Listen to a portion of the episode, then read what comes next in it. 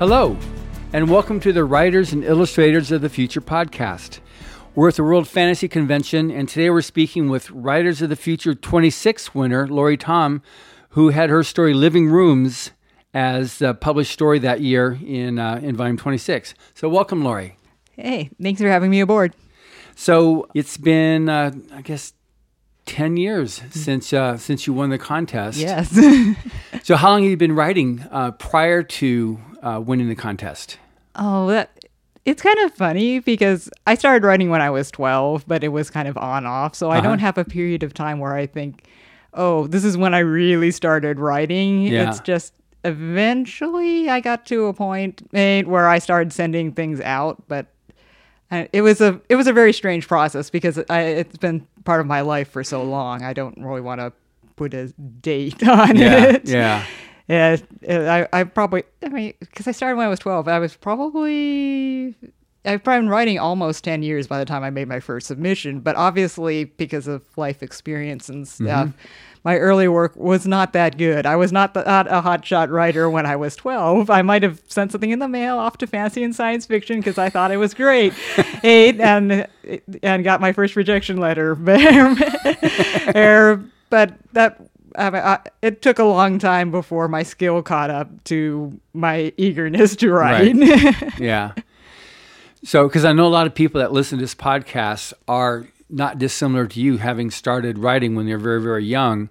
And so, how your course to becoming a, a published author is very much um, germane to what they're going to be interested in hearing about. So, um, just any of the the successes and pitfalls that you experienced on that initial runway to It- get published. Um, for me personally, it was not. I needed. I was writing a lot, but I didn't know what to do with my writing because I was doing it for fun. Uh huh. And uh, so I needed to go online, find resources on places to actually send my work to. I did mention I sent something to Fantasy and Science Fiction because that was the one magazine I subscribed to at the time. right. Um, but I didn't realize that there were actually other markets out there. It wasn't until I got older and I got to college. I had a had a writing professor who was also a science fiction and fantasy writer, and he said, "Hey, you can go to this site for hey, Science Fiction Fantasy Writers of America has a list of markets. Check this other site. This is an author. She er, she keeps a list of all the markets out there, their pay rates, where you mail things to." And there was and once I had that, then I had the information and I needed to start sending things out. And they still weren't very good, but I could start sending them. So I, I think for new writers, go online, find find good resources is of information because there's a there's a wealth of stuff out there, but it's not going to come on your front um, to your front door. Right. So did you you start off with short with short stories? Obviously, you said F&SF. Yeah. But um, have you ventured into the novels? Those I've written some novels. They are not out yet. Yeah. yeah. Uh, I do like the long form, and I'm I'm ho- currently working on a series that I hope to put out, but I mean there's nothing solid on those yet. So you've you've continued to keep your hand in with respect to short fiction. Then. yes, uh, most of my publications have been in short fiction, and I, I'm looking into moving to longer stuff, but most of it's in short right now. I got it. So on um, when you came out to you came all the way to uh, Hollywood from Orange County um, to uh, that workshop week. Um, how did that go for you? Any particular highlights? It was it was a lot of fun meeting my fellow winners. I think that was the best experience when we were all hanging out there together, going through the same things, wandering around trying to find different groups of strangers on the street. it, and I mean, I remember when we were doing our 24-hour story, I my roommate and I holed up in our room, but we came down for dinner at one point, and we would see three of the other guys all in the lobby, huddled around their laptops, and everyone was working really hard. All right, it's it's just like a lot of camaraderie getting to do that with a group of other people who are in the same situation, and it's such a small group that it's no wonder that you bond over the course of the week. Yeah. Any of the judges that you found more um, to what you're looking for that of, of assistance? Hey, Tim Powers was fantastic because since he's also local to Southern California, he was talking about going to conventions as a writer, and I didn't really want. Uh, I'm I'm rather introverted, so I didn't like the idea of going to a convention and not knowing anybody. And he said, "Why don't you come to LOSCON?" And uh, he's like, "Hey," and I told him, "I don't. I'm not going to know anyone." He's like, "I'll be there. You know me." hey, and then he did this wonderful thing where I I I had a signing that at that first LOSCON. I was like, no one's gonna come. I'm just in the Writers of the Future anthology. That's it. It. And so I was at the table, and Tim's like, "I'll come show for you." And he actually came out to the table and started shouting, "Hey, Laurie Tom, we're the right. So the future's over here signing books." And I'm like, "Oh my God, Tim is doing this for me." it was really nice of him. It's very nice. He's he so respects the contest and the winners because he knows that if you if you make the the cut as a winner, you really are the best of the best. And that's mm-hmm. one thing that um, we had Scott Card over recently and talking to him about the contest, and he says it doesn't level the playing field. Mm-hmm. You totally take the top off the the top of the playing field, and everything else that's left over um, is what's left. You know, mm-hmm. he said it's the Writers of the Future is the top. I mean, he just goes on with as well. Short fiction is a very hard sell in um, publishing. They said, you know, with Writers of the Future, it's just it does what nobody else does, and so he was very emphatic about it. With respect to Writers of the Future, then, and you know, the number of people entering the contest, one of the things that has come up on because I've talked to various people, what do you like to hear about? Is one is the encouragement, and two is the don't give up you know, keep on, you know, that encouragement to go on. So, with respect to that, is there anything that worked for you on keeping you going and persisting and, and not giving up? Well, in relation to the just in general for yourself okay, as an author, what works for you? Well, I mean, for me, as, as I had mentioned, I, and I've I've always been a writer, so even if it wasn't possible to get published and I mean, yeah. quite frankly, make some money at this. Yes, I would probably be writing anyway, just uh. because I find it really enjoyable. I don't know if that not everyone necessarily has that sort of like thing where they're like, I I would really like to be writing, even uh, even if there was nothing else, I would still be writing. So I I find it very easy to keep going. I mean, I I might left to my own devices, maybe I would take a longer break between projects, but I would always be writing because there's always a shiny new idea. I'll be, I, I might be watching something like a TV show, and I'll be, and I'll think, you know, I really wish I they did it this other way, and I'll think about it, and I'm like, I'll write that story. I'll change, I'll change yeah. the circumstances, but I will go this other route that they never did because I want to see that story. Yeah, and and if no one else will write it, then I will write it. That's interesting you say that because when I talk to other authors, that is exactly their perspective as well. I, I can't not write, you know, so a writer writes, mm-hmm. you know, and so there's a difference between like, I want to be a writer and I am a writer, you know, a writer writes. So what is your, what's your writing schedule like? Generally when I'm I'm on a project, like if I'm on a novel project, I'll write between two or three thousand words a day until the novel is done.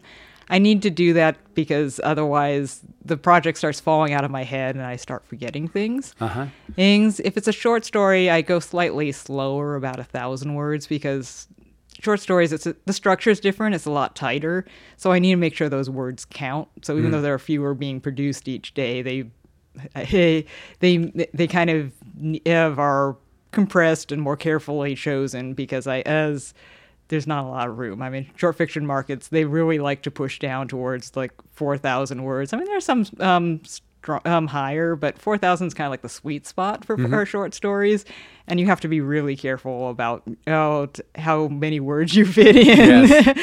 and it's like it's got to be dense. Everything's got to fit. Yeah. and that that just takes a little more out of me. So the short story word count is is lower and then I'll take a after I finish a project. I generally take a break, and how long it is depends on what I just finished. If it's a novel, I might not write anything for a month. If it's a short story, I might be ready to go again in like a week. I get it. So on the types of stories you like to write, any like do you do you like to spread the, the your your writing over fantasy and science fiction? I write both fantasy and science fiction, and when I first started, I wrote about 50 50, but I found out that I was selling about 75% fantasy to 25% science fiction. So now it's shifted, and I write more fantasy because I know this is what I can sell. That's good. That's that um, that one essay on the on the workshop, the manuscript factory, mm-hmm. where L. Ron Hubbard goes through and he, he analyzed, you know, he all the different genres he wrote, and then he worked out how much he made per per word and per story, and he said, okay, this is, and that's how he would work out where he would write, even though he maybe wrote more of other stuff what he actually still make most of his money with was what he would try to focus on. Yeah, I mean, it feels a bit mercenary, but I mean, I'm I like writing both genres. Uh, uh, so if, if, I'm going to write anyway, I'd rather get write in the one that I can get a little more money from. For sure. I mean, that's that's part of the industry of writing yeah. as well. You know, if you're going to do that, do you envision yourself becoming a full time writer and have that be your sole source of income at some point? I I would like to, uh, but I would have to be making a, a lot for that to happen because I mean, living in the it, eh, living in the U.S., healthcare is expensive, so I would live have in California. Take yeah, yeah, California especially. So I would need to be making so much that I could afford private health insurance and and and make it work without breaking the bank. So that that I, that would require a level of success way beyond what I have right now. Yeah. Oh, if I could do it, yeah, but I don't. I'm not planning on that. yeah. So right now, so you have your day job, and then you've got your writing. So, um, how do you apportion? So, so in terms of you say you gave the word count, but how does that translate time wise to do your three thousand plus a day? Okay, what I would, what I generally do is we're we're we're allotted a break a 15 minute break time at work, and then I have my lunch break. So I'll basically go take my morning break. Out comes the laptop. I uh, I'm really good at starting up fast, so I don't need the 50 minutes to get ready. I just open up the laptop and I start working. Then lunchtime comes. That's an hour. I work. Later afternoon comes, another 15 minute break. I take, and by the time that's done, that's about an hour. I do about 500 words an hour, so there's a thousand words and then I go home, um, and I have to do it before I eat dinner because once I eat dinner, I want to go to sleep. so I go home, and then I home, and then I write the remaining like thousand, two thousand words, and then I eat, eat, I eat, and then eat, and then the, and that's my day when I'm working on a novel.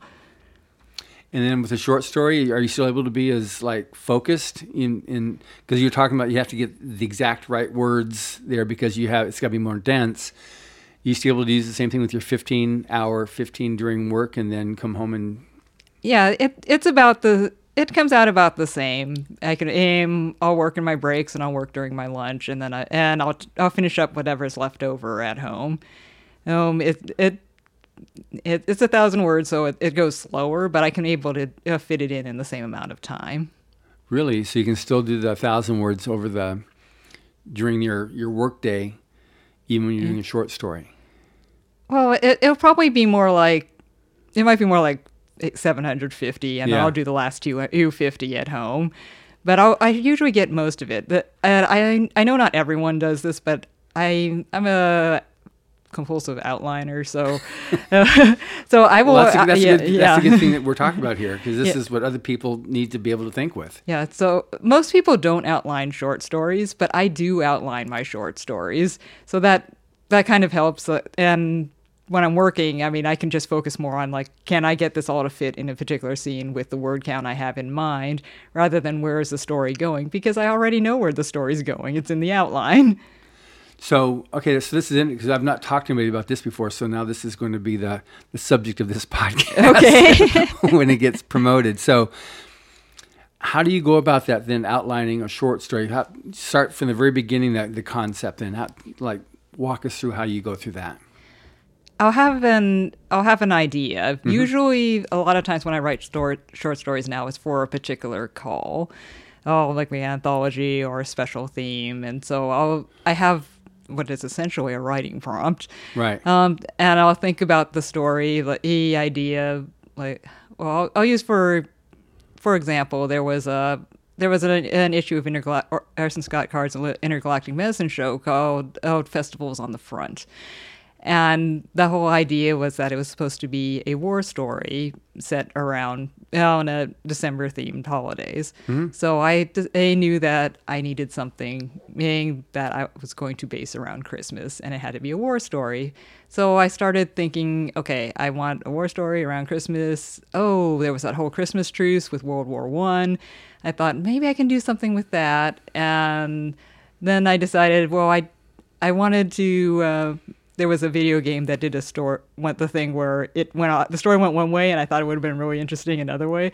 So I put picked that idea out and and I had so I had my protagonist, I had the setting, and then I realized like okay, what's it, what does this protagonist want? What do, and um, what are her circumstances? Because she's part of like this special secret military unit, and so I started just kind of like bullet point brainstorming, like, saying who she is, how her units it's put together, and she has special powers because this is a fantasy story. He, how did she get her powers? And I, and once I had that, then I realized like, okay, the story I wanted. To, it needs to be really clear that this World War One. So I have to open with the shelling and crossing mm. the trenches. So I made sure like that was like the start of the uh, of the starting scene, and then I I put another scene in. It, then I realized like okay, a she wants to be cured of her condition because she doesn't like it. So I need to eat a scene where she comes back and she and the rest of her squad are put in their air holding cells because they're completely poisonous to other uh, normal humans. And and that sets up what the stakes are, why they don't like their current situation. And then I after that, uh, to escalate it, there's a surprise new member of their squad who voluntarily went through this horrible transformation process to turn her into a poisonous maiden and and that and this is, it's like an inciting incident because the characters now know that not only are they trapped fighting a war that they don't really want, but their government is not at, uh, actually working on the cure so much as trying to make more of these people because they find out that these poisoned inmates are great weapons. Yeah. and and the and and so I, I have I built out like each scene what it was supposed mm-hmm. to do, so that way I could have the finale where they basically it, the unit rebels and run off with the, the research so that way they can eventually work on a cure. And because it was Christmas themed, I did have them, like the final scene is them in no man's land between trenches where nobody wants to touch them because they're like poisonous people. Oh, and they're building a Christmas tree out, out of like the, they the leftover equipment and like they have like, like it's a, a withered tree with uh barbed wire and like the spiked helmet uh, on top instead of a star. But the thing is, even though it, it I mean, it, it's an unusual image, and at the end of it, I mean, they're still free. Uh-huh. They're not part of, of, they're not trapped by this government that wants them to basically go kill other people when they rather be cured and like live like normal people again. Right. And and I and so I I just outlined all the scenes, and I, once I had that, it was uh, writing the story was just like, okay, this scene needs to happen, and this scene needs to happen, and I know why, what the point of the scene is, and then it, it allowed me to just keep writing very quickly to get all of it out. Well, that explains then how you can go there and in 15 minutes, you're just right into it. I was like, how does she do that? Well, I guess Wonder Woman. well, because I already know where the story's going, so yeah. it's just like I open up my outline file and I have my my writing file. It's like, oh yeah, I left off here, and then I and I'm just expanding the outline at that point. Right. Oh, that's brilliant. I said I've, this has not come up before. Obviously, in novels it is, but not in, on short fiction. But that that totally makes sense, and especially with someone on a real tight schedule to be able to take advantage of all these little slots. It'd probably be good also for uh, for parents who are have the, the job of taking care of the, the little ones mm-hmm. that uh, can be very much a distraction at, at times. You know, so um, no, that's that's great. So, what's your uh, what plans do you have for the future for yourself as a uh, um, that people who want to be able to to read you that they can find? Oh, I'm curious. I'm I'm currently on Curious Fictions. It's a short fiction site, and some works, some authors post works there for free, and I mm. do have a few. I also have additional short stories there that are subscriber only, and these are not available anywhere for free online. So readers can find me there. I'm also going to be serializing a novella called Jack of Spades on Curious Fictions very soon, and that will be subscriber only. And they just is it Laurie Tom? That's yes. It's L A U R I E T O M. Correct. Good. And then if they want to be able, anybody wants to be able to reach you and, and communicate, reach out to you, how do they do that? I'm I'm on Twitter, which is probably the best way to reach me, and I'm at Writer Rat. Writer Rat. Yes. yeah, uh, I know it's not my name. Uh, if you if you use the Twitter search engine and you type in Laurie Tom, I, I will come up. But my actual handle is Writer Rat. Okay, good. And uh, any last bit of advice for the aspiring writer that because I mean, of the Future is open to everybody to uh, to enter who's not been professionally published before. So, any particular uh, advice or tips you'd give to the uh, aspiring writer? Uh, I would say finish what you write, send it out. Don't worry about it too much. Start on the next project because you are going to get better and you can't get hung up on that first story. No matter how much you love it, keep going. That's great. Well, thank you very much. And thank you for listening. Subscribe to the Writers of the Future podcast wherever you get your podcasts. Writers and Illustrators of the Future are contests created by L. Ron Hubbard to provide a means for the aspiring writer and artist to be seen and acknowledged. It is free to enter and open to new and amateur short story writers of science fiction or fantasy. Again, thank you very much, Laurie. Thank you.